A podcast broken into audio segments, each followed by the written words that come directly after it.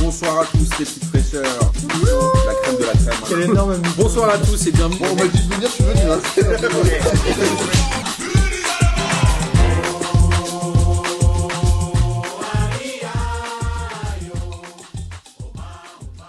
Bonsoir à tous et bienvenue pour cette septième émission de cette fabuleuse saison 2022-2023 de P2J et de football, évidemment. Et avant de vous présenter les gens qui sont avec moi autour de la table, laissez-moi vous rappeler que Auréole, l'exposition, fait un petit comeback à la médiathèque de Saint-Michel-sur-Orge, euh, puisqu'il y a eu quelques tirages qui ont été faits, qui ont été faits, pardon, je parle même plus français, par la médiathèque. Il y a même une vraie toile Auréole qui est exposée le temps de, le temps d'encore cette semaine, je crois. Donc si vous êtes dans le coin, je vous invite évidemment à vous y rendre pour la regarder, n'est-ce pas Pierrot? Mais carrément, faut y aller, faut y aller. Tu pourrais toi-même être exposé dans un musée P2J s'il existait. Ah, écoute, Tu tu sais, Ah. une sorte de, de, de je sais pas, le- tu vois, le P2Giste parfait, tu vois, avec ton maillot. genre quoi, on, on m'embaume et... Non, non, on t'admire, on te regarde, on te regarde. En tout cas, tu ouais. portes ton maillot et ça me fait plaisir. Bah ouais, écoute, euh, on est corporate, quand on peut, on le met, tu vois. Mais t'es pas le seul à être corporate, parce qu'il y a Franck aussi qui est là. Salut Franck, ça va? Salut, euh, ça va, écoutez, euh, tout va bien. Et, et vous deux, euh, enchantés par ces dernières nouvelles du foot? Exactement. Et toi aussi, t'as ton maillot P2J Collector. Ben oui. Bah, on est pédugiste, on l'est pas. hein. Non, C'est vrai, c'est ai vrai. Par contre, qu'est-ce qui se passe maintenant Toi, tu l'as pas? J'ai pas, j'ai pas pensé à ça et j'aurais dû et je le regrette, mais la prochaine fois je le mettrai promis. Quand je viendrai te voir à Lyon, je le mettrai. Bah, je- euh, Écoute, alors ça veut dire bientôt. Ça veut dire très bientôt et euh, et puis voilà. C'est tout ce que j'ai à dire pour ce début d'émission. Sinon, vous allez bien tous les deux. Oui. Moi, je suis content d'être avec vous pour parler de l'équipe de France. Et là, on Moi, est un peu calmé. Alors, Et là, c'est le drame. c'est ça. La tuile, c'est vrai qu'il y a l'équipe de France. Ouais. Avant de parler des matchs, parce qu'il y a eu quand même deux matchs de l'équipe de France contre l'Autriche, puis contre le Danemark dans la Ligue des Nations, on est dans une période un peu trouble quand même pour euh, le football français en règle générale. Alors moins le football de club que le football de sélection. Euh, Franck, toi, tu voulais venir parce que tu avais suivi un peu toute cette partie-là. Est-ce que tu peux nous résumer un peu le, le, nous faire un point de la situation? Est-ce que tu as la, la, la chanson des Feux de l'amour euh, à peu près pour, pour lancer le truc ou pas? Non, J'ai pas, mais j'ai la virgule P2J si tu veux. Ah, ouais, si- tu veux. Alors vas-y, je la mets, après tu lances. Alors, On t'écoute. Alors, euh, par où commencer alors Il y a déjà euh, la première affaire qui est, euh, on va dire, l'affaire de la FFR, la FFF, quoique même la FFR maintenant a des affaires. Toutes les fédérations Donc, ont des affaires. Toutes les fédérations ont des trucs, c'est assez impressionnant maintenant. Alors, euh, notre cher ami euh, Noël euh, a décidé de faire des petits cadeaux avant l'heure, c'est-à-dire que euh, est sorti il y a deux semaines un article, c'est deux semaines à peu près, un article sur SoFoot Ouais. révélant en fait ce que certains suspectaient, c'est-à-dire qu'en gros il y a des affaires de mœurs. Alors juste avant, alors Noël Legrette est arrivé à la fédération juste après Naïsna. Donc en 2010, fin 2010, Ouais. je crois. Mm. Il a eu comme rôle de remonter un peu l'image de l'équipe de France, ce qu'il a bien fait dans ses deux premiers mandats. Si je dis pas de Bah, bêtises. C'est-à-dire qu'il l'a bien fait à travers, on va dire, les coachs qui sont passés et à travers les résultats positifs de l'équipe de ça. France. Après, il y, a eu, il y avait Euh, déjà eu quelques flops. On rappelle le coup de l'affaire Benzema où, en gros, il a dit qu'il serait plus jamais sélectionné. C'est ça hein, ce qu'il avait dit à l'époque, si je dis pas de bêtises. Alors qu'il y avait quand Enfin, même une notion gros, on ne pouvait sportive. pas voir quelqu'un Ah ouais. qui était euh, suspecté d'affaires avec des coéquipiers et qui pouvait euh, venir, euh, enfin revenir jouer en équipe de France. C'est ça. Après, il n'y a pas si longtemps, il a dit qu'il n'y avait pas de racisme dans le foot. Voilà. Euh, oui, oui, c'est vrai que c'est, euh, il a quand même déjà, oh, puis il en a sorti quelques-unes hein, quand même. C'est ça. Bon, euh, Monsieur Legat a quand même déjà 80 ans, donc je pense que euh, il a un âge respectable hein, qui ferait que certains diraient qu'il pourrait euh, jouir d'une retraite méritée et paisible, mais lui, il a envie de continuer de, de s'inscrire dans la présidence de la FFF. Mais il aurait pu être à la retraite déjà euh, dès son tout premier mandat en 2010, en fait. Voilà. Oui, dès, dès que j'avais déjà encore des cheveux. Mais euh, C'était en ça, c'est 2011. une autre- En 2011. Oui, il s'est fait réélire. Moi aussi, Mm. j'avais encore des cheveux. Ouais, mais tu vois, ouais, c'est- mais c'est en fait, c'est Noël Le Gret qui nous a fait tomber, Pierre. Ouais, C'est c'est ça. c'est moche. C'est exactement ça. Je cherchais la cause et bien, tu viens de la trouver. Et, et c'est Martin qui a pris les cheveux blancs à partir de ça. Exactement. Euh, et du coup, euh, et euh, donc il y a deux semaines, SoFoot a révélé une affaire un peu. euh, alors c'est une affaire un peu euh, sur euh, d'un point de vue fonctionnement global de la FFF, C'est ça. avec et un comportement qui serait quand même euh, extrêmement euh, vieille France, pour pas dire plus, de la part de Donald de Gret et de quelques-uns de ses collaborateurs qui, euh, qui, qui auraient eu des propos déplacés envers, envers pas mal de, de femmes euh, travaillant à la FFF. Ouais, il y a aussi la directrice Il y a la générale. directrice Ardouin qui aurait eu, on va dire, un comportement. Alors, c'est- alors c'est pas sur le point de vue, euh, on va dire, comportement sexuel, ça, ça serait sur d'autres comportements, en fait, euh, des comportements un peu euh, sur l'affaire de SoFoot ou euh, des, euh, des choses un peu inappropriées aussi ou euh, euh, qui seraient euh, qui seraient apparues. Donc, alors après, c'est l'adresse, enfin, c'est l'enquête de SoFoot, hein, avec euh, effectivement des euh, pas mal de témoignages euh, off. Euh, Il n'y a pas de nom euh, de, de- Comment est-ce que je veux dire ça? C'est des personnes qui ont parlé sous, sous du secret, donc c'est pas ça. forcément des. euh, Attends, Florence Ardouin, tu as raison, elle est directrice générale de la FFF quasiment depuis le début, je crois. hein, ça fait bien dix Mhm. ans qu'elle y est. Et en effet, elle-même aurait eu des comportements un peu euh, déplacés, mais pas au même niveau que les hommes. Tu as tout à fait raison Bah, de le préciser, c'est deux choses C'est-à-dire différentes. que ah, sur, sur l'article de SoFoot, hein, parce qu'on peut se référer à l'article de SoFoot, l'article de SoFoot dit qu'en gros, elle a pas mal euh, abusé de l'alcool et qu'elle aurait été, on va dire, qu'elle a eu des, des comportements inappropriés, mais plus dus, on va dire, à un excès d'alcool que, que euh, on va dire les, euh, on va dire la bande de Le Gret, qui eux normalement n'étaient pas alcoolisés quand il y a, il y a eu euh, des réflexions qui seraient, euh, on va dire, extrêmement euh, sexistes, euh, voire plus. Elle, elle est quoi? Elle est ancienne sportive professionnelle, hein, c'est ça? Elle est, elle est ancienne escrimeuse, il me Escrimeuse. semble. Donc voilà, donc déjà on va dire un premier et en fait avec donc tout ça dans un climat délétère, avec des départs, des Ce qu'il qui disait quand partis, même, Ce qu'il disait des- quand des- même dans l'article de SoFoot, c'est que ça avait l'air d'arriver après la Coupe du Monde en Russie, où les mecs se sont peut-être un peu sentis euh, tout puissants. Ouais.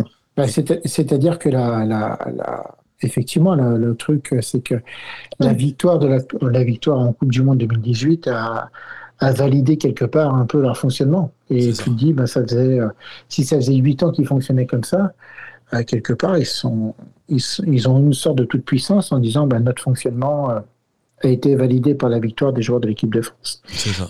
Même si, même si est-ce que tu peux avoir une vraie corrélation entre le fonctionnement de la FFF et la victoire de l'équipe de France? Ça, c'est Bah, encore autre chose.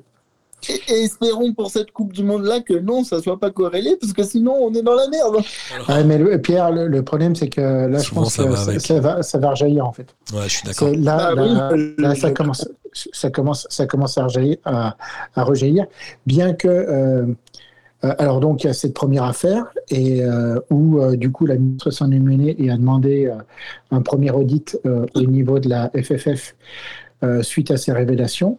Euh, euh, la FFF a été, je pense, obligée de dire oui parce que de toute façon, quand as la ministre qui te reprend comme ça, tu peux pas forcément dire non. Et euh, deux, trois jours après est sorti, on va dire, le, le brûlot Molina, où en gros, bah là, euh, ça, va, euh, ça va beaucoup plus loin. On parle d'actes euh, très graves au niveau. euh, on parle de, de, de, de- de relations avec euh, des joueuses et des joueurs mineurs. Ouais, des mineurs. On, on parle, euh, on parle de, de, de- de gens qui, euh, qui auraient eu une sorte de- d'influence et euh, qui auraient joué de cette influence pour avoir euh, des, euh, des relations exclusives avec certains jeunes. Euh. Donc c'est quand même, euh, ça envoie Alors- énormément de lourd. Si on résume un peu rapidement, il y a en effet ces histoires à la FFF où il y a euh, des sujets de gouvernance, mais je crois que la FFF a porté plainte pour diffamation contre SoFoot. Voilà, Ouais. c'est-à-dire que le, le- le truc de SoFoot, c'est vrai que quand tu lis l'article de SoFoot, c'est beaucoup de, de témoignages sous le sceau du secret. Tu pas véritablement de.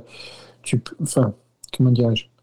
Et je peux comprendre, hein, enfin, c'est des gens qui sont peut-être des lanceurs d'alerte, et du coup, la FFF s'appuie sur le fait de ne pas avoir de nom, d'avoir des sortes de, de supputations et de pouvoir s'appuyer sur. euh, Mais ce qui est assez bizarre, c'est que du coup, euh, SoFoot euh, a une plainte de la FFF. Par contre, Romain Molina n'en a pas. Ouais. Alors, Alors, que Romain Molina. attends, il y a, il- ça c'est. euh, C'est il ça. Alors Romain Molina, il dit que c'est quoi C'est les éducateurs, c'est les gens de la Fédé. Ça, ça part des éducateurs et lui, il a directement sorti les documents où euh, il y a une éducatrice en fait où, euh, qui a été virée par la FFF. Sur le motif de licenciement, en fait, ça a été marqué justement d'un comportement inapproprié. Alors, il n'y a pas eu de plainte de déposer, hein, il faut aussi dire ça. Je veux dire, euh, tout le monde, toutes les personnes citées par Molina sont pour le moment innocentes, enfin sont innocentes parce qu'il n'y a pas de plainte de déposer. Mais sur les actes de renvoi, les faits ont été quand même notifiés. Donc, c'est, en plus, c'est complètement hallucinant, quoi. Ouais. C'est-à-dire que si tu, euh, si tu notifies des, des choses comme ça, euh, euh, le Gret euh, dit qu'il a fait un- une main courante. Il a posé, il n'a pas posé plainte, mais, mais il a fait au moins une, une observation au niveau de la police. Et en fait, tu, tu apprends que Romain Molina dit que ça a été euh, suite aux pressions des joueuses de l'équipe de France qui menaçaient de faire grève si, en gros, euh, quelque part, le recours n'était pas déposé par la FFF suite justement à des comportements inappropriés d'une éducatrice. Donc, euh, donc c'est euh, c'est vrai que c'est extrêmement glauque, quoi. Enfin, Ouais. quand tu vois tout le fonctionnement. euh, et je trouve que moi, alors autant l'article de SoFoot, c'est c'est extrêmement intéressant, tu vois, d'un point de vue euh, social sur le fonctionnement de la FFF, qui est même une association à but non lucratif, je rappelle, hein, c'est pas une entreprise, la FFF. Et quand tu vois les pressions internes pour, euh, entre guillemets, faire du chiffre, et, euh, et euh, Madame Ardouin qui disait qu'en gros, la FFF est une boîte comme une autre et qu'il fallait qu'elle se rentabilise et qu'elle qu'elle tire des profits. Euh, ça montre un peu, on va dire, l'aspect social, mais quelque part, euh, parce que si on est d'accord ou pas d'accord, c'est limite, c'est pas, c'est d'un point de vue philosophique quelque part, c'est pas. Mais le, le- le- le- l'article de Romain Molina va beaucoup plus loin. Je trouve euh, pose énormément euh, de, soucis, mais par contre, aucun journaliste n'a repris cette affaire, à part euh, peut-être deux bandeaux de RMC. Et euh, Ah, Molina, là, il jouit contre, pas d'une, euh, il jouit pas d'une crédibilité forte auprès des médias français en tout cas. Oui, oui, non, mais c'est c'est quand même assez. euh, attends, on Moi, peut ajouter à ça quoi. quand même à la FFF que ça s'est fait sous fond de plan social, puisqu'ils ont licencié Ouais. une dizaine de personnes il y a un an, je crois. Alors, oui, mais sachant qu'ils avaient- qu'ils gagnaient de l'argent aussi. Ouais, c'est ça. S'il y a plein, plein de choses en fait qui, qui posent question. Et c'est ce que je dis, c'est-à-dire que là, au niveau, euh, au niveau fédération, ce sont des, euh, ce sont des associations. C'est quand même pas des entreprises, quoi. Euh, Comme la FIFA. moi, c'est ça qui me tue le plus. Euh, t'as- c'est assez hallucinant sur les deux premiers articles que tu peux voir en fait de- entre SoFoot et Romain Molina, qui sont en plus euh, de visions un peu euh, complètement différentes. Euh, bah, c'est ce que c'est ce que je dis. SoFoot, c'est vraiment plus quelque chose de social, je dirais. Ouais. Euh, et et quelque, c'est quelque chose de plus euh, euh, impalpable. Enfin, c'est plus une sorte de vision un peu de leur fonctionnement. Et, euh, et voilà, mais là, le deuxième article, enfin l'article de Romain Molina, c'est quelque chose où, ben là, c'est quand même quelque chose de très factuel et avec un, un fonctionnement qui, moi, me, me fait hésiter véritablement à regarder l'équipe de France pour cette Coupe du Monde. Quoi. Parce que tu te dis, s'il laisse passer ça, Alors, justement, ces histoires de la FFF, euh, j'ai envie de dire, c'est un peu en cours, on sait pas trop où ça va aller. Molina, on va en reparler tout à l'heure euh, sur d'autres affaires du football français. Mais globalement, et c'est très malheureux de le dire, la FFF n'est que l'énième cas de- d'abus sur des jeunes Ouais, dans le clair. milieu sportif. Il y a eu le patinage, il y a eu le tennis. Il y a eu la gymnastique aux États-Unis. Enfin, en fait, en gros, euh, malheureusement, le sport de haut niveau, même le sport malheureusement pas forcément de haut niveau, est un peu touché par ce genre de, Ouais. de problème, non, euh, Pierrot? Enfin, on en entend Bah souvent oui. parler, malheureusement. C'est clair, c'est clair. Après, je pense qu'on assiste à un, un phénomène plutôt positif dans ce, dans ce genre d'affaires, c'est que maintenant, les gens qui ont été victimes de ça, Ils en parlent. ose parler. Et ça, c'est tellement bien qu'il n'y ait plus cette espèce d'omerta. euh, Parce que je pense qu'avant, il y avait le côté, oui, mais c'est elle ou lui qui peut me mener euh, au succès. Donc, euh, potentiellement, je, me, je me tais. le- Enfin, je me tais. Et après, peut-être que ces gens-là arrivaient à exercer sur leurs jeunes sportifs une, une charge émotionnelle euh, importante et une emprise euh, qu'ils n'ont peut-être plus aujourd'hui. Et c'est tellement bien Ouais. que la, la parole se, se libère aujourd'hui. Mais je crois que c'est plus lié pour moi à un mouvement euh, positif global de la, de la société si on regarde. Bah, Euh, La question, c'est toujours est-ce qu'il y en a plus maintenant ou est-ce que juste on le voit plus Et en effet, on ne peut que être content? Que la parole se libère. Ça avait aussi été le cas de Patrice Evra, qui dans son livre avait avoué avoir été abusé quand il avait 14 ans, non Ou Oui. quand, quand il était très jeune. euh, Oui. Et c'est bien que des figures comme ça, sportifs de haut niveau, euh, prennent la parole. Et il y a aussi euh, Simone Bale, non C'est ça ouais, au- en, en gymnastique aux États-Unis. Je pense que malheureusement, c'est pas les, sal- les seuls cas, mais, euh, mais voilà, il faut que la parole se libère. On va voir ce que ça va donner. On va suivre en effet pour la Coupe du Monde et je pense, comme Franck, qu'il y aura des répercussions. Mais malheureusement, c'est pas les seules affaires euh, qu'il y a dans le foot français. Alors, le foot français a un peu démarré à un peu commencé sa descente avec euh, l'affaire Media Pro, même si c'est Ouais, ouais. pas vraiment une affaire au sens des autres, mais en tout cas, ça a démarré avec euh, là où c'est la Ligue plutôt qui là est passé un peu pour un, un jambon avec Didier Cuillot, c'est ça? Qui avait réussi à vendre à Mediapro, c'était quoi Un milliard, euh, un milliard cent Oui, c'était le milliard, oui, ils avaient vendu le milliard. Le milliard, et finalement, au bout d'un an, ça a même pas six mois, non Ça a fait flop. ouais, six mois, je crois. ce qui a mis des clubs en difficulté financière. Il y a euh, l'affaire Paul Pogba qui est arrivée là récemment avec cette histoire de maraboutage de son frère. C'est quand même un gros bazar. Il y a l'affaire Amraoui où Romain Molina est semble-t-il mis en cause. Alors on sait pas trop. Alors, Alors, là- J'ai là, pas trop pareil, suivi le détail euh, de ça. Moi. des révélations par euh, arrêt sur image. Euh, J'ai lu l'article où euh, on peut faire, on va dire, l'historique sur l'affaire Amraoui. Donc, euh, il y a, il y a combien de temps? Il y a six mois déjà, non? Je- Euh, j'ai- il y a même 11 mois, je crois. Ouais, Ah ouais, bah tu vois, ouais, j'ai. c'était en décembre de l'année dernière. Alzheimer, en fait, je perds un peu la notion du temps. C'était en Mais décembre de l'année dernière parce que c'était un dîner de fin d'année, je crois, euh, au, au PSG. Ouais, c'est. Euh, ouais, c'est un dîner. ah Ouais, c'était donc euh, un dîner où euh, Diallo ramène chez elle euh, Ka- euh, Karchaoui. Et Karchaoui. Karchaoui. oui. Et euh, donc, elle, euh, mais c'est surtout Karchaoui qui a été posé en première et du coup Amraoui qui était euh, qui était posé en dernière. Alors Et que c'était pas forcément cohérent avec le trajet, ce qu'il en- disait. Voilà. Mais en étant, en étant factuel, en gros, euh, quatre, quatre individus sont, sont sortis de nulle part. On- deux ont bloqué Aminata Diallo au niveau du volant. Deux ont sorti Amraoui de la voiture et ils ont, ont sorti des barres de fer et ils l'ont tapé sur les jambes. Euh, ces quatre individus sont partis. Euh, et en fait, voilà. Donc, quelque part, le factuel, c'est ça. Une agression sur Amraoui. C'est Euh, ça, exactement. donc, voilà. L'enquête, en fait, va se diriger, alors, au départ, sur euh, Aminata Diallo, en disant qu'en gros, c'est c'est une personne, en fait, qui est très jalouse d'Amraoui. Euh, Elle joue au même poste. remonter- Elles jouent au même poste. Euh, elles sont aussi euh, en concurrence au niveau de l'équipe de France.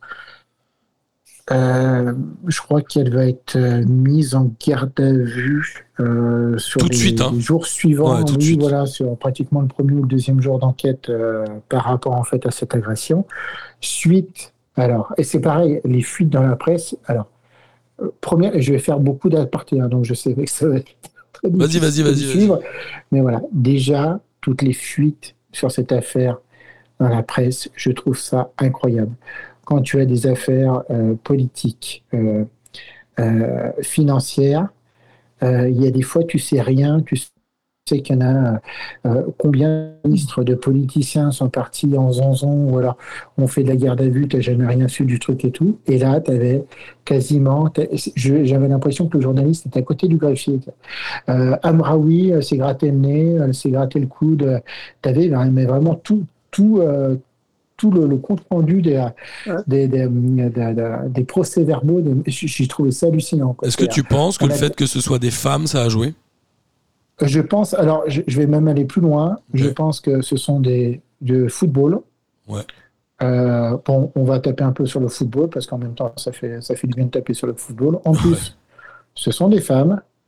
Et en plus, ce sont des femmes issues de minorités qui vrai. se tapent entre elles.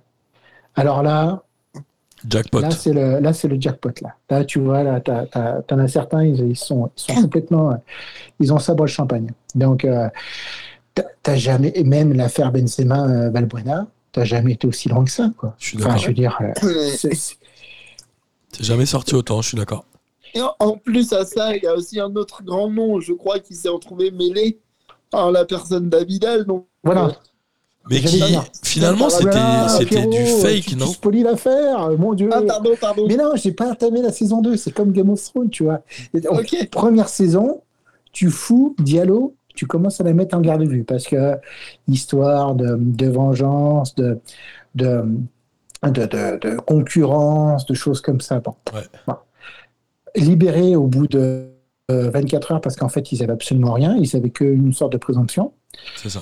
Sur cette entrefaite, en fait, arrive justement Romain Molina avec euh, surtout une, une vidéo YouTube en fait où il explique que Amraoui a, a dirigé l'enquête sur Aminata Diallo. Il défend En Diallo. gros, et, et en gros, voilà, apparaît une piste euh, qui est euh, la, le fait que ça soit Am- Amraoui avait euh, comme compagnon officieux euh, Abidal. euh, Parce qu'elle jouait au Barça avant d'aller au PSG. et qu'elle jouait au Barça mais- avant d'aller au PSG, et qu'en gros, de cette période-là, elle était officieusement euh, avec, euh, avec Abidal, qui était encore marié à cette époque-là. Euh, donc, euh, gros bad buzz. euh, l'affaire, on semble que l'affaire repart sur une autre, une autre piste. Mais ce que marque le Parisien, ce que marque un peu l'équipe, c'est-à-dire que l'affaire de la jalousie de Diallo n'a jamais trop été abandonnée. Ils ont continué de, creuser. Ils ont réussi, alors c'est pareil, par une sorte d'imbroglio, à retrouver les quatre, euh, à Quatre retrouver mecs. les quatre euh, commanditaires de la de l'attaque. Alors, a priori, Euh, ils ont cherché les téléphones qui ont borné à cet endroit-là, etc. oui, etc. c'est- et puis c'est que surtout, il y a- en fait, il y avait un, un, un nom est ressorti et en fait, ils avaient chopé son portable, mais pour une autre histoire. Et comme il était sous scellé, ils ont été récupérer le portable euh, du nom qui est ressorti, comme il était euh, justement dans les scellés de la police, pour regarder. Et en fait, ils sont ils sont retapés les messages. Ouais, non, non, mais c'est les Oui, en fait, je crois que c'était pour une histoire de trafic de drogue et il s'est retrouvé que c'était un des mecs qui était soupçonné, donc c'est comme ça qu'ils ont C'est retrouvé. ça. Mais, mais du coup, on peut quand même constater que l'enquête est vachement fouillée, quoi. Ah ben oui, oui, mais, c'est, mais Ouais. c'est ce qui est assez impressionnant, c'est que du coup, euh, tu ah mais on suit tout hein, dans les dans les journaux. Tu tu euh, je vous dis, hein, footballeuse, euh, footballeur, football, fille euh, minorité, là t'as le combo gagnant pour Ouais, pour faire au moins six mois euh, six mois dans le Parisien et dans l'équipe. hein. Donc du coup. euh, le nom de Ro- Romain Molina sort à nouveau à ce moment-là parce que bah, du coup lui euh, défend Amra- euh, Diallo charge entre guillemets Amraoui parce qu'il dit qu'il a des informateurs au niveau du, du PSG qui fait que les sons de cloche au PSG en fait sont plus à charger Amraoui et euh, que Diallo. Euh, vient en plus l'histoire de les Nicole euh, où l'ancien entraîneur du PSG se trouve pris dans une sorte de de- d'enquête pour, pour un geste déplacé envers une joueuse. Euh, et c'est Mais en fait, j'ai pas trop suivi ça, mais ça s'est avéré faux. Le problème, c'est que là, j'ai vu euh, l'interview de Lenny Nicole dimanche qui dit qu'en gros, lui, il a été euh, une victime collatérale en fait de cette affaire. Ouais. Euh, et donc, euh, donc voilà, euh, il y a une sorte un peu d'amoglio, de, de, de, de mélasse un peu qui s'en commence à sentir mauvais au niveau de, de cette affaire du PSG féminin. Et donc là, il n'y a pas très longtemps, où en fait, euh, on remet euh, Diallo à nouveau en garde à vue. Où On a commencé en fait à prendre euh, tout un faisceau de preuves. Je dis bien un faisceau, c'est-à-dire qu'on n'a pas la preuve qui permettrait de, mettre en accusation Diallo.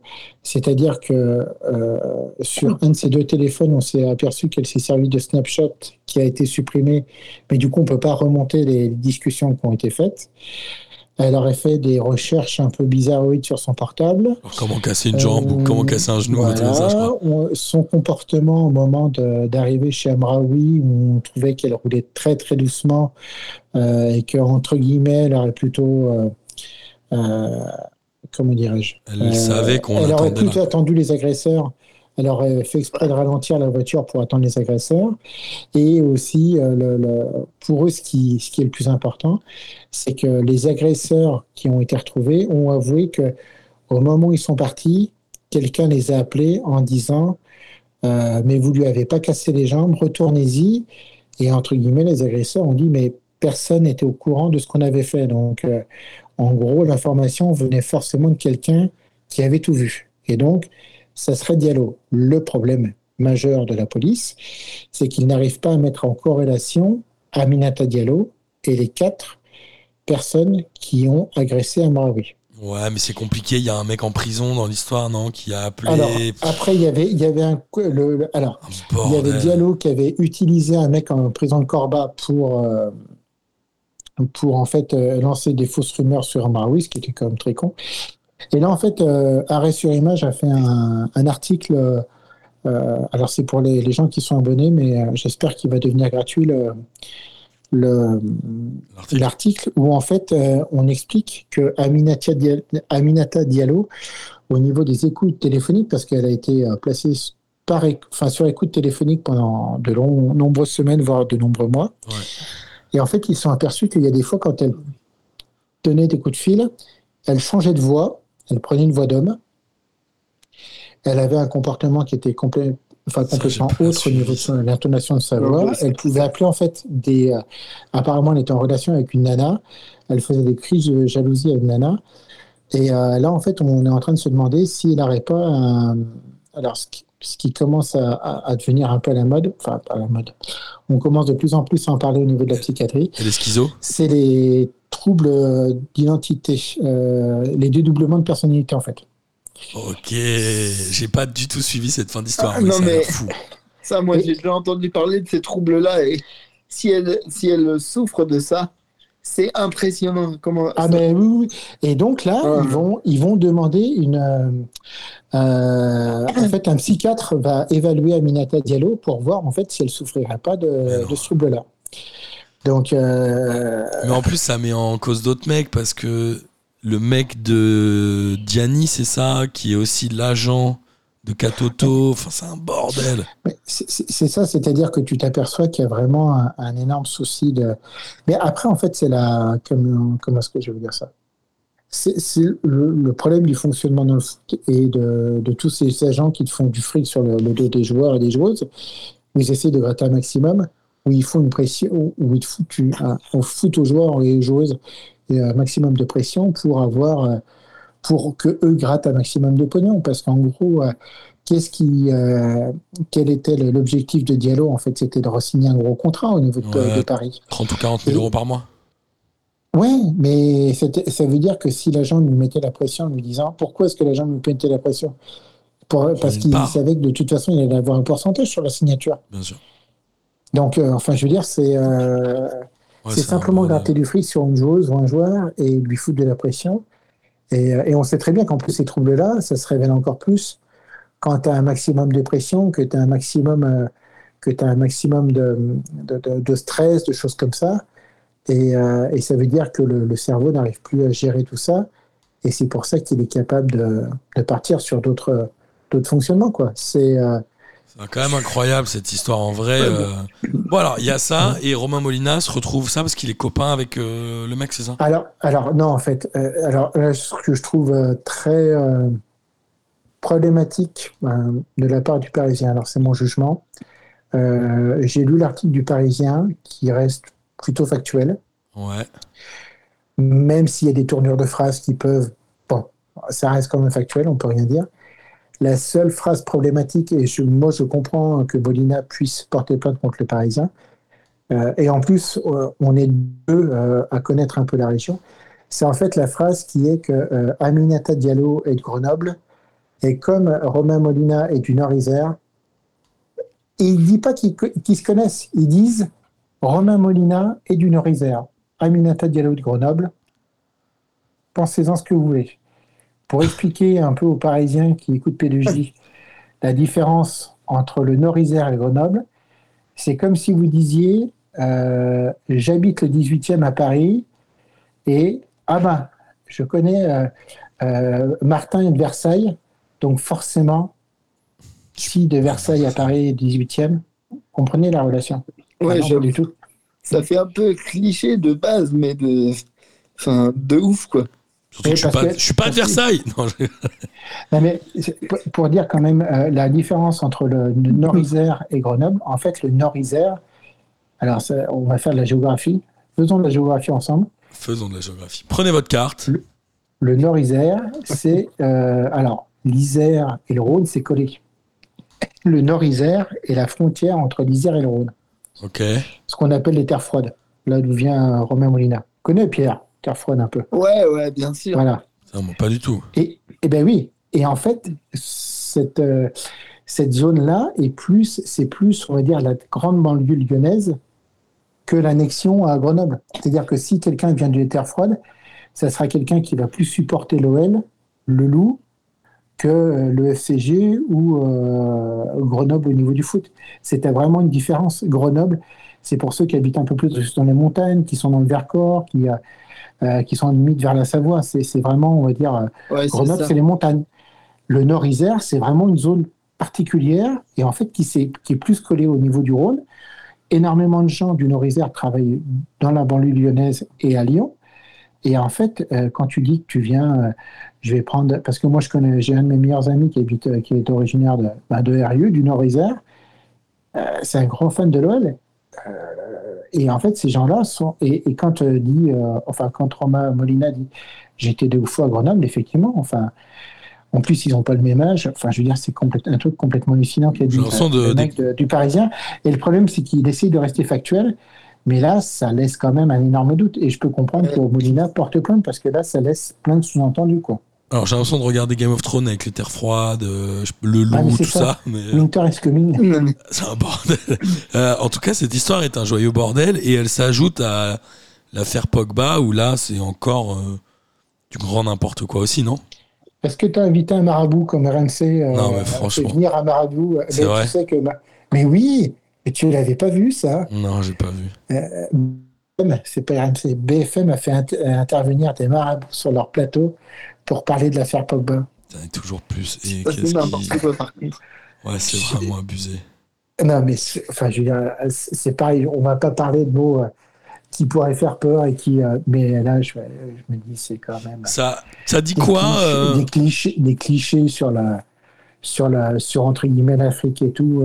Ouais, ah ben, forcément, Pogba est d'origine d'origine africaine, donc on va faire parler des marabouts africains. Quoi. Mais- C'est abusé, c'est abusé. Euh, juste, ça fait déjà une demi-heure qu'on parle de ça. Moi, juste en conclusion, euh, qu'est-ce que ça dit du football français actuel? Rien. C'est grave. C'est. Vous en pensez quoi? Ça dit que je pense que on montre aux spectateurs de base euh, l'effet paillette avec, euh, bah, Amazon qui essaye de se mettre au plus près des terrains, de mettre des paillettes dans les yeux du spectateur pour que bah, potentiellement après euh, les droits augmentent, les abonnements aussi. hein. Parce que, Ouais, bien sûr. Amazon, ils se sont pris une sacrée euh, augmentation là. Et bref, mais ça veut surtout dire qu'on ne sait pas tout et que dans hum, la majeure partie des cas, euh, ce qu'on a, c'est juste la partie visible de l'iceberg. Et je pense que bah, il y a beaucoup d'argent dans le foot, beaucoup de, de, spéculation et je pense qu'il y a aussi beaucoup de pression de la part de, parce que euh, les, les, footballeurs sont quand même euh, très souvent jeunes et gagnent de l'argent très vite. Donc ça, ça peut, euh, pour moi, ça en dit long sur le fait que si l'entourage n'est pas bon, tu peux vite tomber dans des, dans des pièges Ah, je suis d'accord. Mais et Pierre, vais totalement, vais même aller dans ton sens. Tu te rends compte? Alors, on va, on va, je sais pas, ça va être une émission, on, on peut l'appeler hors série euh, euh, que, que du 20 foot. Tu te rends compte qu'un, un- le chèque du Qatar plus le président de la République se sont mis au pied de Mbappé pour qu'il prolonge au PSG. Le mec a, il a quel âge maintenant Mbappé? 23. 22, 23 ans? 23. T'imagines que tu as la première personne de France plus un chèque qatari, l'émir du Qatar, qui se met à tes pieds en disant on fait tapis sur toi, tu resignes le contrat. Comment veux-tu que. euh, alors, c'est pas tous les joueurs de foot qui sont comme ça, mais pour des gens qui viennent de milieux ultra défavorisés, qui font vivre des familles entières, tu leur mets des sommes qui sont complètement hallucinantes, que ces joueurs-là ne grillent pas des, des- des cellules de cerveau. C'est euh, euh, quand tu vois par exemple, euh, et, et comme dit Pierre, hein, au niveau argent, tu t'aperçois que maintenant ça presse de partout. Euh, je, je suis désolé, Pierre, on va parler d'un club, il me semble que tu n'aimes pas très bien, mais de l'OL. Quand tu vois les magouilles financières qui sont en train de sortir pour que, en gros, Pastor, non, si, c'est Pastor, comment il s'appelle votre futur président qui n'a pas d'argent? Euh, Textor C'est, euh, euh, ouais, Textor. Ou c'est, Te- ouais, Texto, Textor. SMS. Bon, SMS. SMS qui n'a pas d'argent, il est obligé de, euh, euh, de faire des montages financiers, de rappeler des copains, des machins, pour allonger les bifetons, pour acheter un club, et tu te dis, peut-être que dans l'OL, euh, dans 2-3 ans, je ne sais pas où va se situer l'OL financièrement. Ouais, c'est Parce vrai. que le mec, c'est quand même, il est censé arriver avec un, une immense. Et, et après, tu as des joueurs de foot qui sont censés faire leur travail. euh, on dit oui, mais l'OL, il doit être en Coupe d'Europe. Tu te rends compte, les joueurs qui prennent. Déjà, au niveau de la direction, tu t'aperçois que les mecs, enfin, au niveau de la thune, c'est. euh, tu te dis, mais, mais qu'est-ce qu'ils font? Et euh, c'est. On fait peser un poids énorme sur le, sur le, le- le- le dos des joueurs au niveau de la responsabilité des clubs. Bien sûr. Mais je pense que, comme le dit Pierre, euh, ça passe aussi par toute la gouvernance, la gouvernance des clubs et des fédérations en général, hein, voire même de la FIFA avec le Qatar. On n'en a pas encore parlé, mais euh, tout le monde est en train de s'exciter sur Ah, mais le Qatar, c'est pas bien, ah, mais le Qatar, euh, c'est c'est immoral d'aller jouer là-bas et tout. Sauf que ça fait 10 ans que c'était voté quand même, ce machin. Ils se sont jamais posé la question de savoir euh, si c'était bien ou pas d'aller au Qatar. Non, bien sûr. euh, Enfin, Mais ça ne spoile pas, puisque nous allons faire une émission spéciale avant la Coupe du Monde au Qatar pour dire qu'on n'a Après- pas bien sûr. Moi, juste pour recentrer le truc, je dis juste que euh, ben, maintenant, il y a des jeunes à 15 ans, ils commencent à toucher leurs premiers émoluments. Donc, c'est c'est un peu. Ouais, mais c'était déjà le cas il y a 20 ans. Ouais, mais peut-être que. Je sais pas. Euh, ben, moi, j'ai toujours tendance à penser qu'il y a une évolution de, de, la, de la société où. euh, ben, je pense que tout ça s'est médiatisé encore une fois. Peut-être que avant c'était la même chose, mais on l'entendait pas, en fait. Ouais, bien sûr. Où ils- les joueurs de foot étaient aussi moins accessibles. Ouais, donc, euh, ils étaient moins sollicités. Là, je pense que les mecs s'exposent. En gros, euh, ils conduisent une Ferrari sans, sans ceinture de sécurité. Les mecs, ils s'exposent, ils mettent leur vie sur les réseaux sociaux. Tout le monde peut leur envoyer des messages. En fait, ça devient n'importe quoi. Mais je pense que la pression était quand même, était quand même euh, financièrement, les, les, euh, on n'est pas sur le même. Là, ça a pris. euh, on est dans une sorte de bulle spéculative où tu t'aperçois qu'en fait, il y a énormément de gens qui veulent faire du, du fric aussi au niveau des clubs. Et du coup, les clubs sont rachetés à coups de millions. Et en même temps, après, bah, du coup, euh, l'argent que tu injectes dans le club, bah, tu le faire sortir sur les joueurs. Et que bah, quand tu as des jeunes joueurs qui voient des grosses sommes d'argent, oui, ça peut les faire. euh, mais euh, je, enfin, avant, effectivement, tu avais des sortes de, de privilèges en, tant que joueur de foot. Ouais. Euh, j'ai, tu, tu sais bien, mon petit Martin, que j'ai un club particulier dans mon cœur qui, est- qui est le SE Guignon. Euh, quand euh, c'était euh, le club de l'usine Sassinor à Guignon. C'est-à-dire que que ça, et quand ils étaient entre guillemets amateurs, en fait, c'était des personnes qui étaient réservées au niveau des bureaux. Ils avaient des privilèges mais ils n'avaient pas ces sommes-là. Là, tu t'aperçois que même maintenant, sur, sur un joueur moyen de Ligue 1, tu commences à passer, on va dire, alors c'est pas des sommes stratosphériques parce que les mecs à 30-35 ans, ils arrêtent. Mais tu t'aperçois que bah, ils arrivent quand même à faire vivre une sorte de microcosme autour d'eux et que bah, du coup, ça pose question, on va dire, de, de, ce- de, de, de- de cette bulle spéculative du football qui, au bout d'un moment, va bien devoir exploser. quoi. Enfin, je veux dire, euh, euh, ces sommes d'argent, moi, je, je trouve qu'elles sont de plus en plus faramineuses. On Bien se souvient quand même que Ronaldo, c'était il y a 10 ans ou 15 ans Il y a Je- 10 ans, coup, il est passé à Madrid pour 100 millions. Euh, 2008, non? Euh, je crois. Ouais, putain, on est vieux maintenant. Hein. Euh, il, a, il a bien fait C'était- 10 ans. en- Euh, On est en 2022, ouais, ça fait 10-15 ans. Ouais. T'imagines, à l'époque, il y a 15 ans, 100 millions, c'était extraordinaire. Maintenant, 100 millions dans les transferts. Ouais, ça, c'était en 2000, en 94, en 2009. C'était euh, c'était Il y a 13 ans. Ouais. Et, euh, Attends, il achète euh, 94 millions en 2009, il doit avoir euh, 20 ans peut-être. oh non, non, il était un peu plus vieux que ça. Non, ouais, bah il est revendu 10 ans après à la Juve, 117 millions. What the fuck. Avec 9 ans de plus, il a pris 17 millions. Bref. Ah, Euh, alors. 63. On, personnellement, euh, moi je vais vous dire mon point de vue et euh, je pense que malheureusement c'est il y a beaucoup d'affaires comme ça dans le monde entier au niveau du sport professionnel qu'on ne connaît pas forcément ou parce que c'est pas en France. Qu'en effet, je te rejoins un petit peu, euh, Franck, c'est qu'en France on aime bien taper sur les minorités qui en plus gagnent de l'argent parce que ça énerve un peu tout le monde. Donc je pense que les journalistes s'en font un peu les choux gras et sont très heureux de ça. Et par contre, je crois vraiment que cette Coupe du Monde, qu'on va pas suivre avec P2J, va être un, une catastrophe pour l'équipe de France. Je pense. Au niveau sportif, je pense que ça va être raté. Hmm. Moi, je suis, je suis convaincu aussi que, pas pour les mêmes raisons, mais ça peut faire un, un Aisna 2. Absolument. Euh, Moi, moi, ce que je voudrais pas, c'est que ça retombe sur les joueurs, parce que quelque part, euh, s'il y a vraiment un, Alors, je sais pas, parce que le Qatar est quand même un pays très particulier, et il y aura peut-être des gens que ça va satisfaire du fait que la, France. Mais c'est surtout la. la comment est-ce que je veux dire ça? Euh, C'est surtout, la, euh, c'est surtout la direction, enfin, la, fédération, les, les, les- gens au bureau qui va. Ça peut.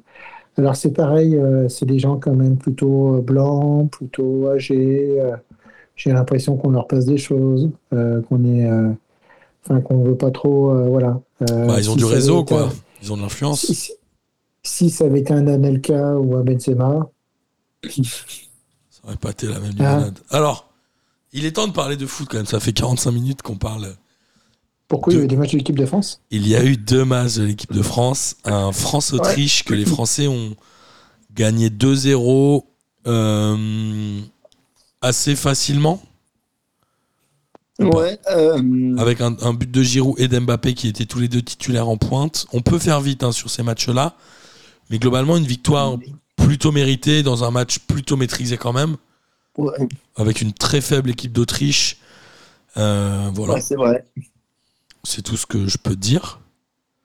Après, je pense que, bah, moi, la seule chose que je retiens, c'est que on parle encore de Giroud, quoi. Exactement. Je, je trouve que ce mec euh, euh, est exceptionnel quand même. Ouais, ouais, il faut le noter. Il est, euh, il est très étonnant en équipe de France. Ouais, moi, je trouve que c'est un mec qui, qui fait preuve d'une résilience assez folle, quoi. Il a quel Parce âge que- maintenant? Il a bien 36 ans, non? 36, ouais. Il est à deux Ouais. buts de Thierry Henry, qui est le record. Alors les gens vont te dire Ah, mais il peut pas être le meilleur buteur de l'équipe de France.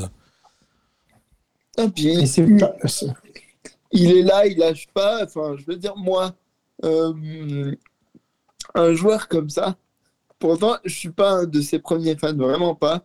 Son jeu, ne m'a- enfin, j'ai mis beaucoup de temps à, à comprendre le, le travail qu'il pouvait fournir en équipe de France, pour moi, il n'était pas assez percutant. Alors qu'en en fait, en réalité, il faut être beaucoup plus subtil que ça. Il faut comprendre que dans l'entrejeu, il fait beaucoup et il intervient aussi beaucoup en termes de déviation. Enfin, De jeu en Et- appui, ouais. je pense que euh, dans un collectif comme ça, même si le mec ne joue pas, après tout, je me dis, euh, t'as emmené un Chimonda il y a quelques années, pourquoi t'emmènerais pas un Giroud Même euh, parce que tu sais que ce genre de joueur, il va te faire du bien, au moins dans le vestiaire. Et puis même, tu le sors du banc, euh, il peut te faire un truc. Enfin, moi, c'est le joueur que j'emmènerais direct après réflexion, parce que j'étais pas vraiment pas un grand fan de ce mec, mais Moi, je que- crois euh, qu'après la saison qu'il a fait au Milan AC et ses performances en équipe de France, où je crois qu'il est parmi ceux qui ont le meilleur ratio temps joué but, c'est un joueur qui, pour moi, aujourd'hui, mérite sa place en équipe de France. ouais, ouais. Je J'ai pas clair. tellement de. Enfin, il mérite sa place pour cette Coupe du Monde, en tout cas. Oui, je pense aussi. Mais après, le problème, c'est que Giroud s'est retrouvé dans une sorte de. de- C'est pareil, c'est une balle perdue de, de- de- des journalistes qui l'ont mis en concurrence. Moi, je, je déteste C'est les les euh, fameux dommages collatéraux, comme on, comme on dit. Eh bien oui, mais c'est- euh, de, du fameux Giroud-Benzema, alors qu'ils ont des jeux qui sont complètement opposés. Euh, quand il y a eu l'affaire Benzema, euh, il y a eu les pro-Benzema, et je peux les comprendre, qui sont sentis floués, qu'on fait une sorte de report sur Giroud en disant ouais, mais regardez-le, il est mauvais, il est mauvais. Il y a eu l'affaire du karting, c'est ça? Où Benzema a, dit toujours- que. Benzema Oui, mais- a appuyé dessus aussi en disant euh, Moi, je suis une Formule 1, lui, c'est du kart. Ouais, on Oui, pas mais il a F1 toujours fait son karting. travail. Mais le, le problème, c'est que c'est une histoire. c'est- c'est, euh, c'est- moi, je trouve qu'en fait, par exemple, cette équipe de France, c'est une histoire de nom. De nom. Euh, quand je lisais sur un article où, euh, ou encore, euh, il y a 14 absents pour l'équipe de France avec ces matchs. D'accord, il y a 14 euh, absents. Enfin, 14 absents.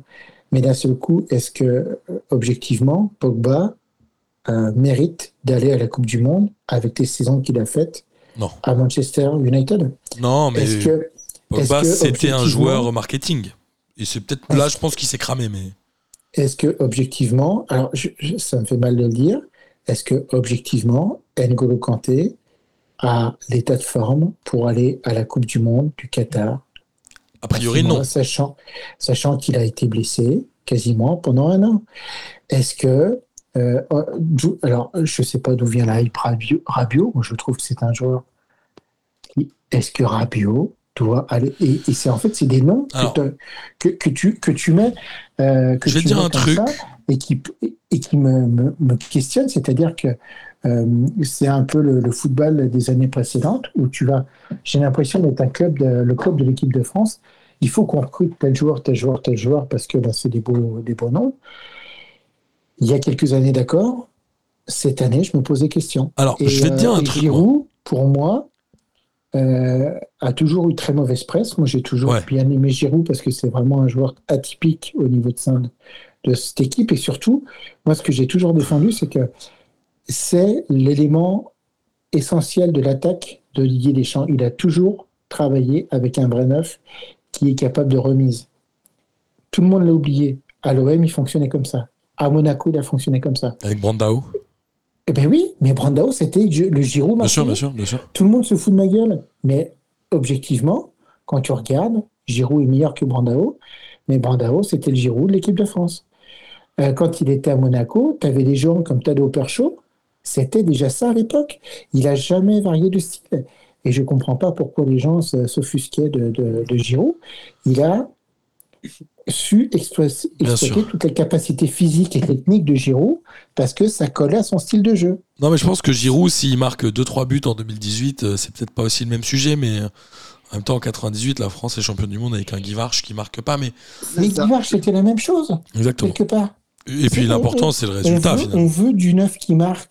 Mais quelque part, il y a des fois dans le football, un neuf qui va pouvoir te créer des, des, des, des brèches dans la défense et de faire des points de fixation, Voilà. ça peut être aussi intéressant qu'avoir un mec qui Oui, va mais c'est moins marquer du visible. bout du pied. C'est moins visible. Mais c'est plus invisible et c'est euh, c'est moins, c'est moins journalistique. Alors, c'est, euh, Pour revenir Ouais, à- à- au début de ton débat, et après je vais demander l'avis de Pierrot, Moi, j'étais relativement de ton avis en me disant, euh, évidemment, qu'un Pogba, bon, de toute façon, je pense qu'il a une espèce de blessure diplomatique qui fait qu'il sera pas disponible pour la Coupe du Monde, ce qui va lui éviter de ne pas être sélectionné, etc. Je etc. suis pas sûr. hein. Attends, et il y a aussi N'Golo Kanté, Rabiot. J'étais assez d'accord avec toi, mais quand je vois le match d'hier avec une équipe de France très jeune et hyper prometteuse, euh, Kamavinga et Chouameni, je trouve que c'est des excellents joueurs. Euh, Saliba, Badiachil aussi, même Ferland Mendy, mais on a senti hier qu'il manquait un peu des joueurs expérimentés, non? Mais le, le- pour moi, le La France perd alors, 2-0 contre le Danemark. alors, je, je- vais euh, et puis après je je trouve qu'en fait le problème c'est que Deschamps veut mettre en place un système de jeu, mais il n'a pas les joueurs. Je trouve, euh, à part peut-être.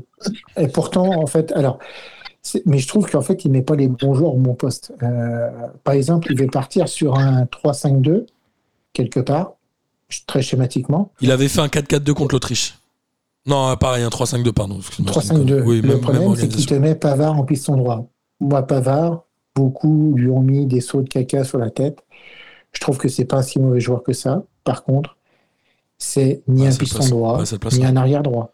Au Pavard, pire, c'est un stopper droit, Ouais. un, stopper, un défenseur central. ouais, Pavard, faut pas oublier que c'est un central hein, euh, au départ. Donc, ça fait quand même Il a- 4 ans qu'il joue en équipe de France à cette place-là, quoi. Ben oui, mais c'est le problème, c'est que tu as, beau mettre. euh, c'est comme si tu mettais Giroud milieu récupérateur. hein.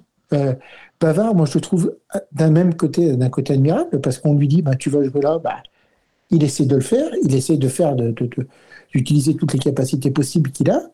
Le problème, c'est que c'est pas son poste. Et franchement, il Et le je fait- comprends pas pourquoi il le laisse à ce poste-là. Qu'est-ce que vous avez pensé, vous, du match d'hier? Pierrot, t'as pensé quoi, toi? Moi, du match d'hier, euh, moi j'ai trouvé que on a fait bon 20 bonnes premières minutes Ouais. où, où tu te dis bon là ça va être assez easy, tu vois, finger in the nose. Oui, on dominait, Et- on dominait la première mi-temps quand même. Ouais, et encore euh, Et on en prend deux quand même. C'était un drôle de match. après ils ont ils ont été euh, en termes de, de- ils ont été efficaces quoi, disons. Ils ont été que- tueurs, ce que la France n'a pas été. Ouais, voilà, parce que nous on a plein d'occasions, mais on les met pas, on les concrétise pas. Eux, ils en ont quoi? Ils en ont Ils ont, deux, trois? il y a à peu près le même nombre de tirs cadrés à l'arrivée, mais surtout, les Français se sont fait manger sur corner, Ouais, c'est ça. complètement Ah. dominés sur corner, euh, ce qui est plutôt étonnant vu les gabarits qu'il y avait. Parce que Badiachil ou Pamecano et Saliba, ils sont quand même grands, mais ça manquait pour moi de tactique ou de. Enfin, c'était un problème tactique Mhm. presque. Bah, le- le pro- et puis moi, je trouve que Kamavinga est complètement sombre au milieu de terrain. Quoi. Pas au début, il a, fait, il a sombré au premier but, mais au début, je le trouvais pas mal, moi.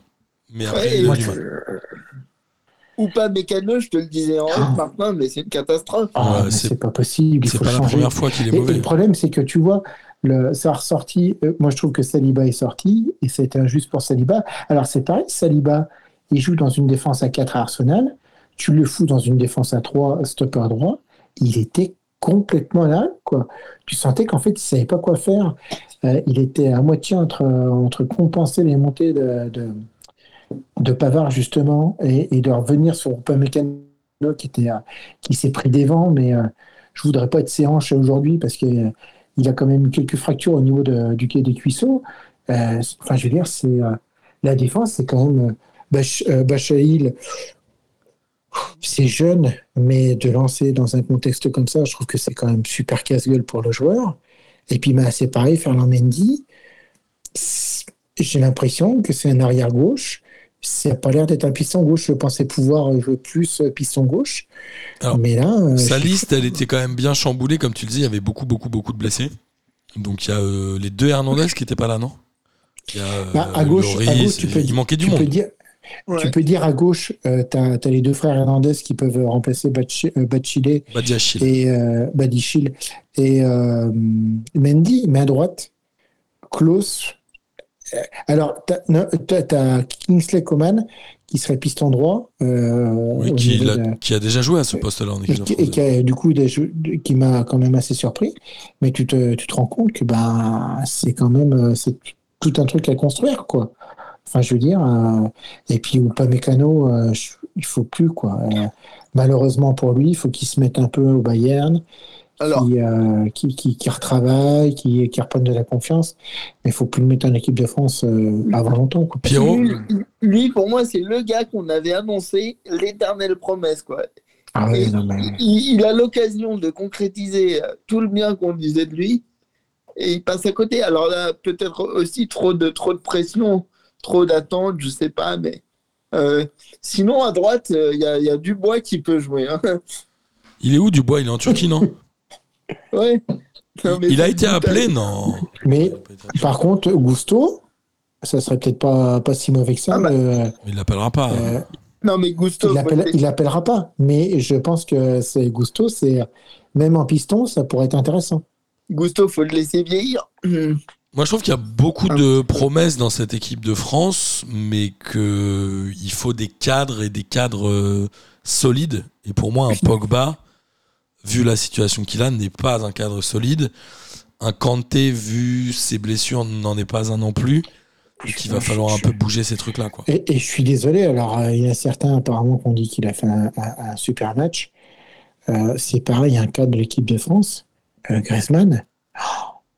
Griezmann, ouais. Bah, il, il va peut-être, une- il va peut-être falloir se poser des questions aussi sur, euh, sur le cas Grisou, hein, parce que il a signé au Barça, il a voulu aller au Barça, c'est une catastrophe. Il joue pas. il enfin, il des- à l'Atlético, il joue toujours pas pour des histoires de sous.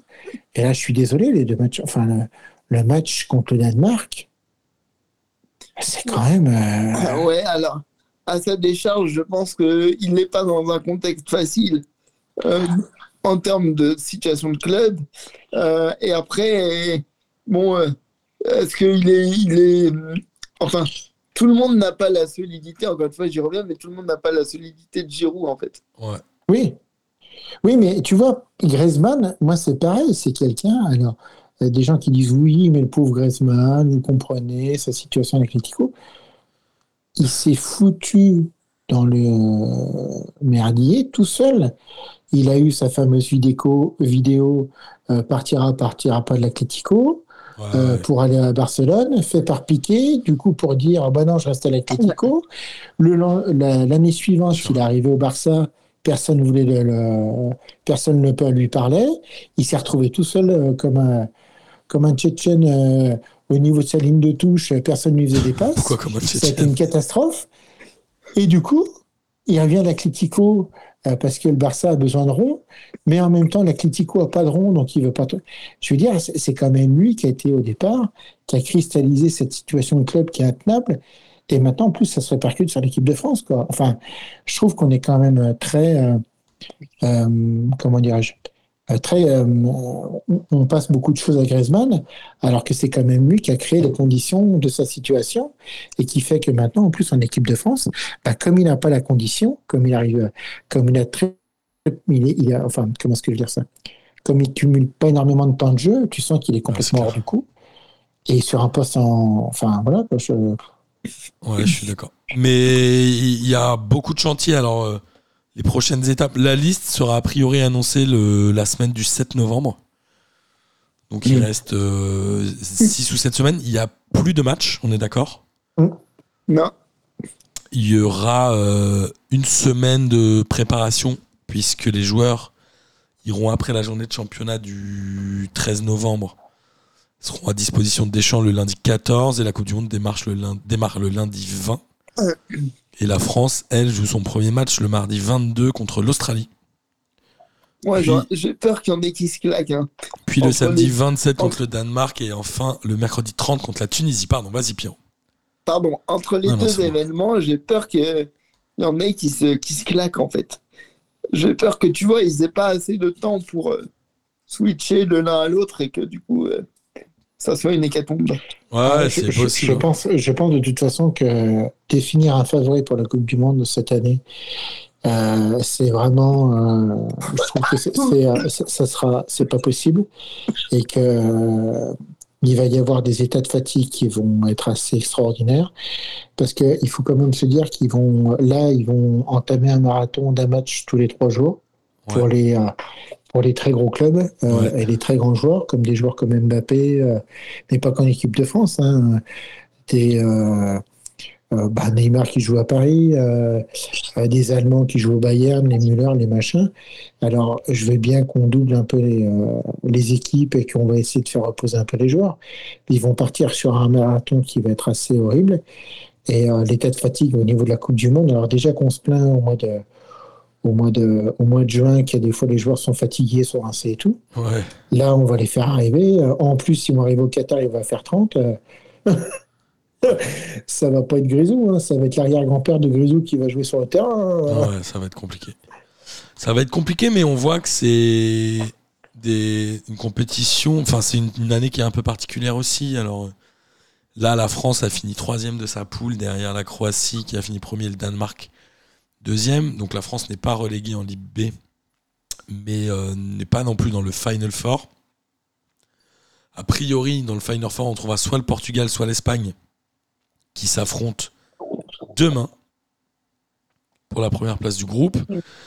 Et l'Italie, je crois, est en train de battre la Hongrie, là c'est maintenant, mais je vous rappelle quand même, les gars, dans le groupe 3 de la Ligue A, que la Hongrie est leader avec 10 points devant l'Italie qui en a 8, l'Allemagne qui en a 6 et l'Angleterre qui en a 2. Ah, c'est chaud. hein. C'est-à-dire que l'Angleterre est reléguée en Ligue B. le groupe B. hein. Bah oui. Donc c'est vraiment une saison particulière. Là, à la mi-temps, l'Italie mène 1-0, donc finirait devant la Hongrie. Mais c'est une année qui est quand même très particulière. Et les Pays-Bas ont battu la Belgique. euh, Ils ont battu Mais après, c'est- Oui. ces compétitions-là, c'est pareil. Euh, tu vois, et des fois, en, en discutant, en disant oui, mais ça, la Ligue, la Ligue des Nations, c'est extraordinaire, ça a remplacé les matchs amicaux. Mais les matchs amicaux, ça te permettait un peu d'essayer des nouveaux joueurs, les dénouer un peu de pression et de retravailler un peu sur les, les transitions. Ouais, alors que là, t'as pas le temps. Le, le fait d'être toujours lancé dans des compétitions euh, de Coupe d'Europe, de Coupe du Monde, de qualif de Coupe du Monde ou de Ligue des Nations, en fait, tu n'as plus le temps de, de, de transitionner une équipe euh, comme ça. Parce que tu te dis, bah, si je. Par exemple, ça, paraît con, mais le fait, si on était tombé en groupe B, tu te dis, bah, en fait, tu vas te payer des équipes de moindre calibre. En plus, euh, tu peux moins essayer. Il faut encore plus, on va dire, cravacher pour remonter dans le groupe A, pour essayer d'avoir, on va dire, des matchs de qualité. Donc, euh, c'est, il y a des fois l'intérêt d'un match contre, contre l'Arménie ou machin. Euh, il y a des fois, ça, pouvait, euh, ça pouvait être justement de, se dire, ben, tiens, il y a le petit truffet, euh, qu'est-ce que ça peut donner Si tu mets quatrième gardien, est-ce que ça peut être intéressant Et je me prends. Et, et si je sens qu'il y a un contact où je vais me faire les ligaments, bah, j'y vais moins fort parce que je sais pas que ça à faire. Ouais, c'est non, ça. tu peux. euh, mais Ouais, c'est, après, c'est aussi l'économie du foot. Hein. Enfin, je veux dire, s'ils ont monté cette compétition-là, c'est pour tirer un maximum de droits de, de droits Ouais. télévisuels. Ils sont pas et philanthropes. de hein. faire un maximum de foot, hein, de, de fric. Il y, a- il y a eu quand même euh, une surprise, non? C'est les îles Féroé qui ont battu la Turquie. Bon, la Turquie était sûre d'être premier, mais. C'est Après, marrant. la, ouais, la Turquie, apparemment, qui est en pleine. euh, c'est pareil, en pleine. euh, Ils sont en transition, ouais, en pleine transition d'équipe. Ils ont euh, les Ilmaz, tout ça, qui avaient 37 ans. euh, Ouais. Il y en a beaucoup qui ont pris des retraites internationales. Et apparemment, c'est un, un entraîneur allemand qui, qui veut re- on va dire, retravailler une équipe en profondeur et mettre énormément de jeunes. Donc, là, ils étaient sûrs de pouvoir monter, donc ils, sont, ils travaillent là-dessus. Quoi. Ouais, c'est ça. Est-ce que, en tout cas, voilà, on a toujours des doutes euh, sur le fait de mettre des compétitions et des compétitions et des compétitions euh, systématiques. Je te rejoins assez de se dire, euh, bah, en fait, il faut être performant. Je pense que si la France était descendue en, Ligue B, bah, c'est sûr que si tu tapes des matchs en Roumanie, en Arménie, en, au Féroé, non pas au Féroé parce qu'il doit être dans, le, dans la Ligue C, mais c'est sûr que c'est pas la même limonade que des matchs contre des équipes qui jouent en foot euh, plus ouvert. Donc, euh, donc voilà, c'était, euh, il fallait pas descendre. On est passé pas loin de descendre, même si l'Autriche heureusement était plus mauvais que nous. Mais euh, est-ce qu'il y a des matchs dont vous voulez parler ou pas forcément? Franchement, moi, perso, euh, pas, pas des masses. quoi. Pareil. Il y a la Hongrie qui a battu l'Allemagne quand même. euh, vendredi, la Hongrie a battu l'Allemagne 1-0 en Allemagne. hein. Qui est quand même euh, une performance. Ouais. Et le, le Brésil a battu le Ghana 3-0 avec un doublé de, de passes décisives de Neymar, non? C'est ça? Ah bah lui, il s'est mis en mode Coupe du Monde hein, maintenant. Je sens que Ouais, ouais, il est chaud. vous allez, vous allez le perdre au mois de, au mois de décembre. hein.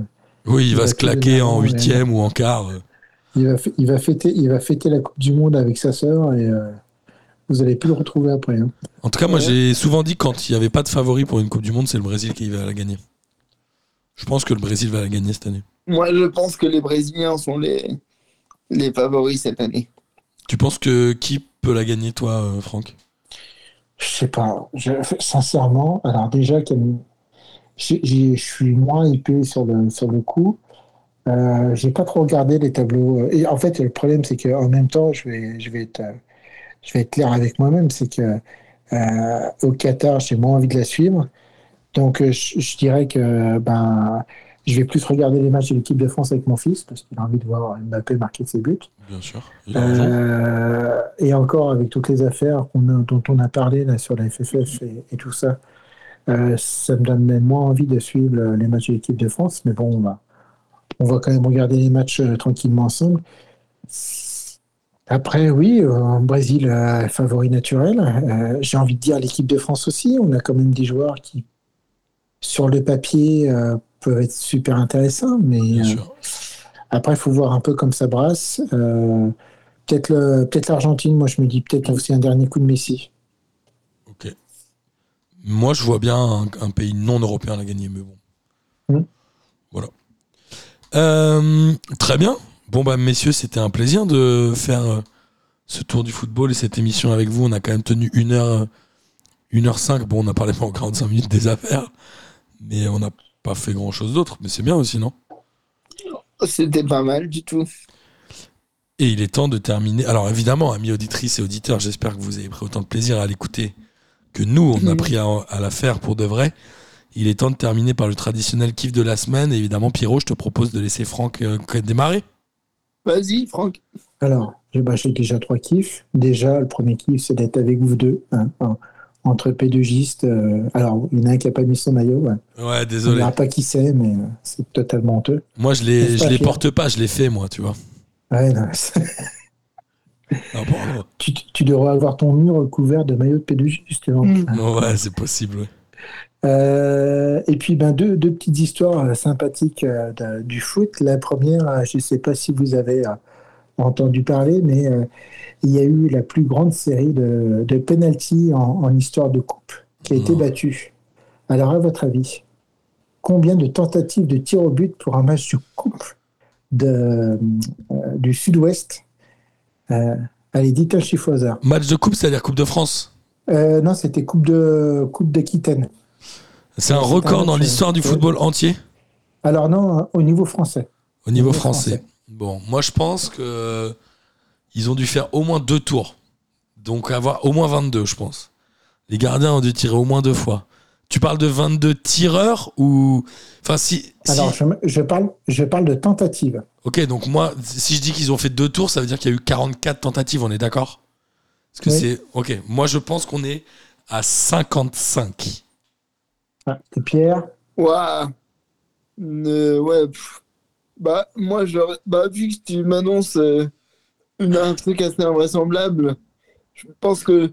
Pareil, je pense que 65, moi, je dirais 65. alors euh, vous êtes quand même un peu, un peu gourmands les deux. hein. Ah merde Euh, ouais, alors, euh, en gros, la séance, du- euh, la séance de tir au but a duré 35 minutes, ponctuée par 46 tentatives, et le score final était de 21 à 20. Ah oui, il y a eu beaucoup de ratés quand même. Et Non, il y a pas eu beaucoup de ratés. En Dordogne. Et, euh, et alors, le, le- le mot du dernier tireur disait J'y suis allé serein, j'aurais sans doute dû y mettre la même concentration, a confié le joueur de, à la Dordogne libre. Euh, et en gros, l'échec a mis fin à une séance de tir au but de 35 minutes, avec Incroyable. 46, tent- 46 tentatives. Donc ils ont bien. Il y a bien eu deux fois chaque joueur. Exactement, ouais. J'étais pas si loin que ça. hein. Ah oui, oui, oui. C'est euh, c'est lors du troisième passage, en fait, euh, et peut-être euh, la troisième bière, que les cages étaient quand même un peu plus difficiles à viser. Ouais, c'est ça. Et voilà, là, c'était assez. Et il y a eu une petite vidéo sur le, Twitter qui a tourné sur un match de deuxième division en Argentine. Je ne sais pas si vous avez vu. alors, c'est pour un match de, de championnat un peu normal où le stade est complètement rempli. J'ai pas le nom du club. Euh, j'ai vu tourner ça, j'ai trouvé ça assez exceptionnel. Mais euh, il y a des fois, c'est un peu des images qu'on aime voir au niveau, au niveau du foot. C'est, euh, tu dis, pour un club de deuxième division, en Argentine, c'est euh, avec un stade un peu, un peu de guingois, Ouais. des fanions de partout, la couleur bleue qui pète et, et c'est un peu, ben voilà.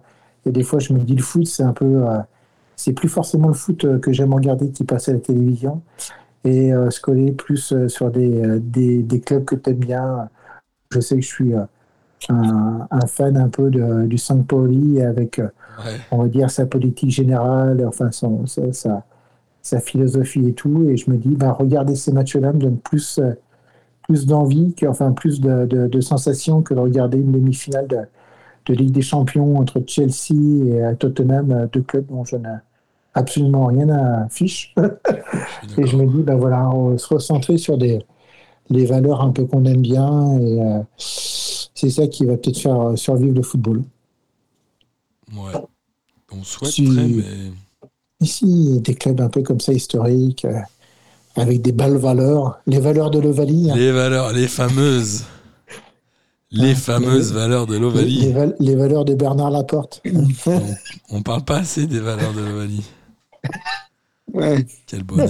Surtout Euh, en ce moment. surtout en ce moment, ouais. C'est quoi là ouais. l'histoire de Bernard Laporte? J'ai pas tout suivi, moi. Eh ben, pff, alors, en très très gros, oh putain, c'est pareil. Ça serait euh, comme. euh, alors, il a entraîné Montpellier, qui était dirigé par Altrad. Altrad, c'est un. Mais on parle d'il y a longtemps, non? Oh, il y a, oui, il y a quelques années quand même. Euh, et donc, Altrad, c'est un, un homme d'affaires qui vient de Syrie, un ancien bédouin qui a monté une affaire qui maintenant. euh, euh, une- qui a une société euh, cotée à des, des centaines de millions d'euros. Enfin, c'est quelque chose d'assez gros. Ouais. Et euh, donc, il a racheté le club de Montpellier. Il a eu Bernard Laporte en tant qu'entraîneur de cette équipe.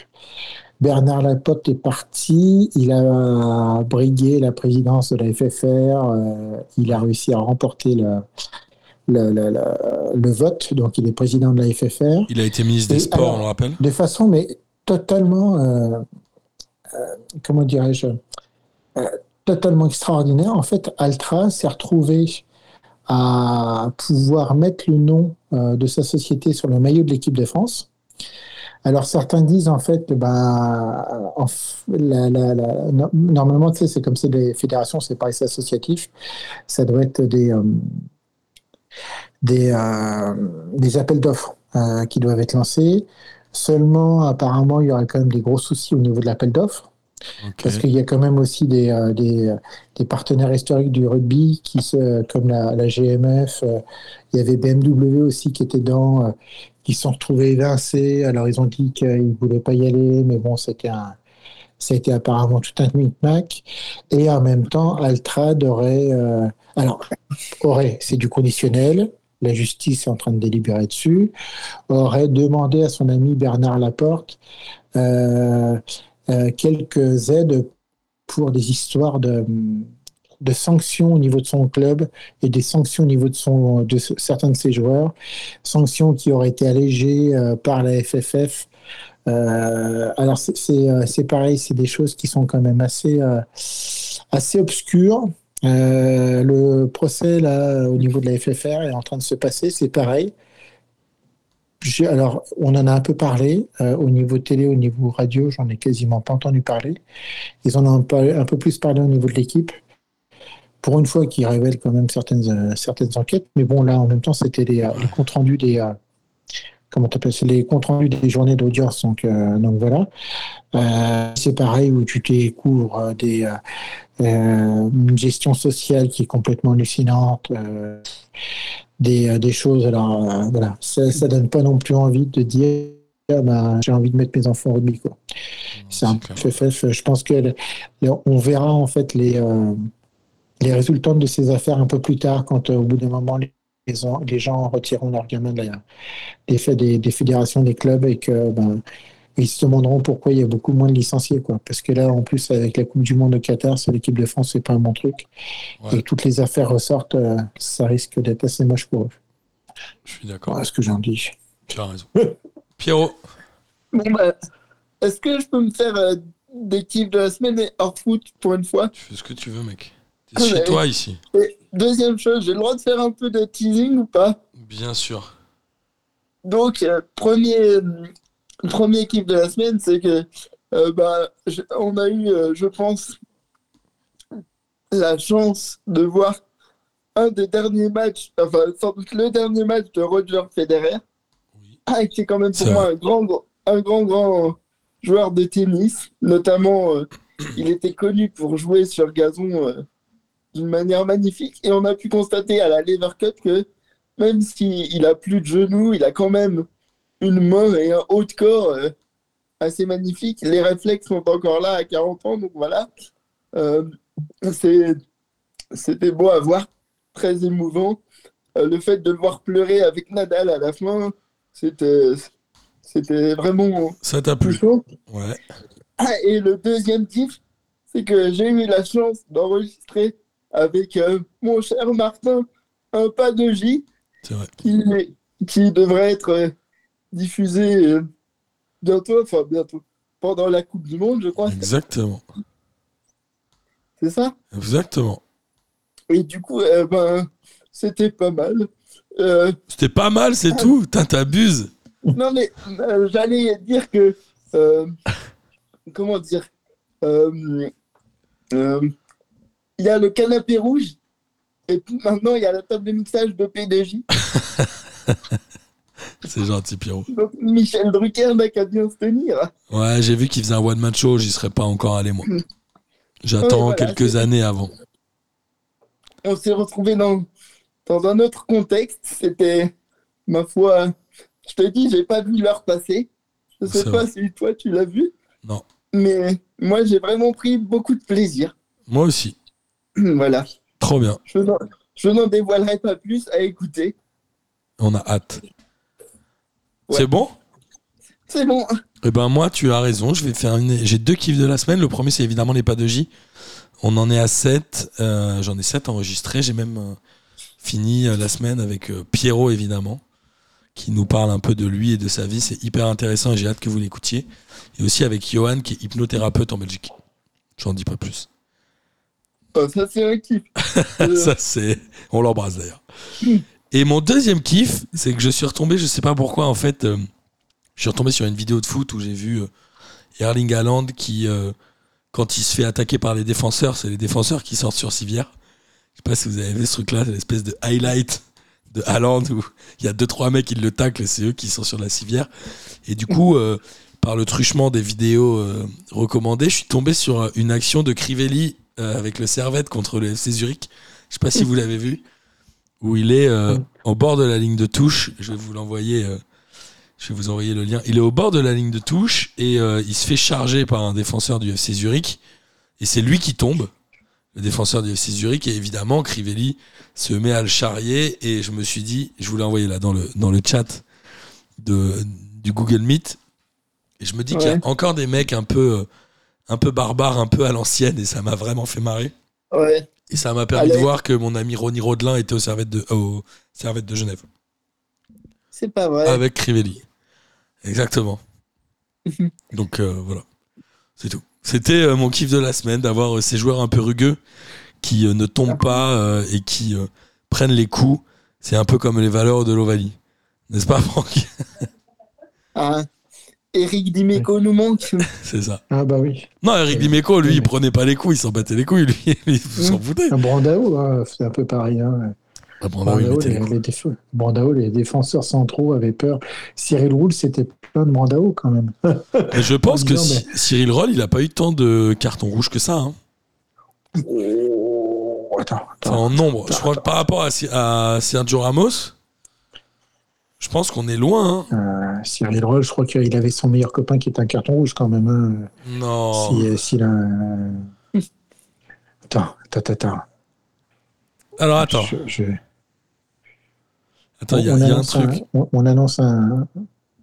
Un quoi? Alors, on, on annonce un. Alors, attention. Carrière, palmarès, carrière. Palmarès. Ah non, on voit pas son nombre de. Flûte. Alors, Ah, si, attends. Il a récolté 16 cartons rouges et 156 cartons jaunes. mais je pense qu'en carton jaune, il est très fort. Euh, euh, alors, 16 cartons rouges et euh, direct et 27 cartons rouges suite à tes cartons jaunes. C'est pas mal. 16 direct Et, 20 et 27 dus à des cumulations de cartons jaunes. Ok. Ok, pas mal. Pas mal, ça pourrait être. Mais tu dois avoir des PP, des Ramos. Je pense que le meilleur, ça doit être Ramos quand même.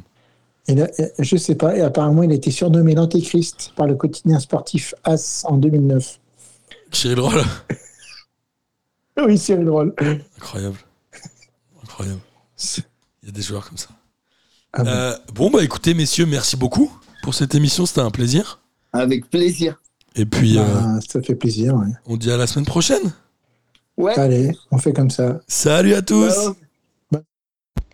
Salut les fraîcheurs, bravo P2J, vive la Ligue 1. Bonsoir à tous les petites fraîcheurs. La crème de la crème. Quel énorme Bonsoir à tous et bienvenue. On m'a dit de venir, je suis venu. hein.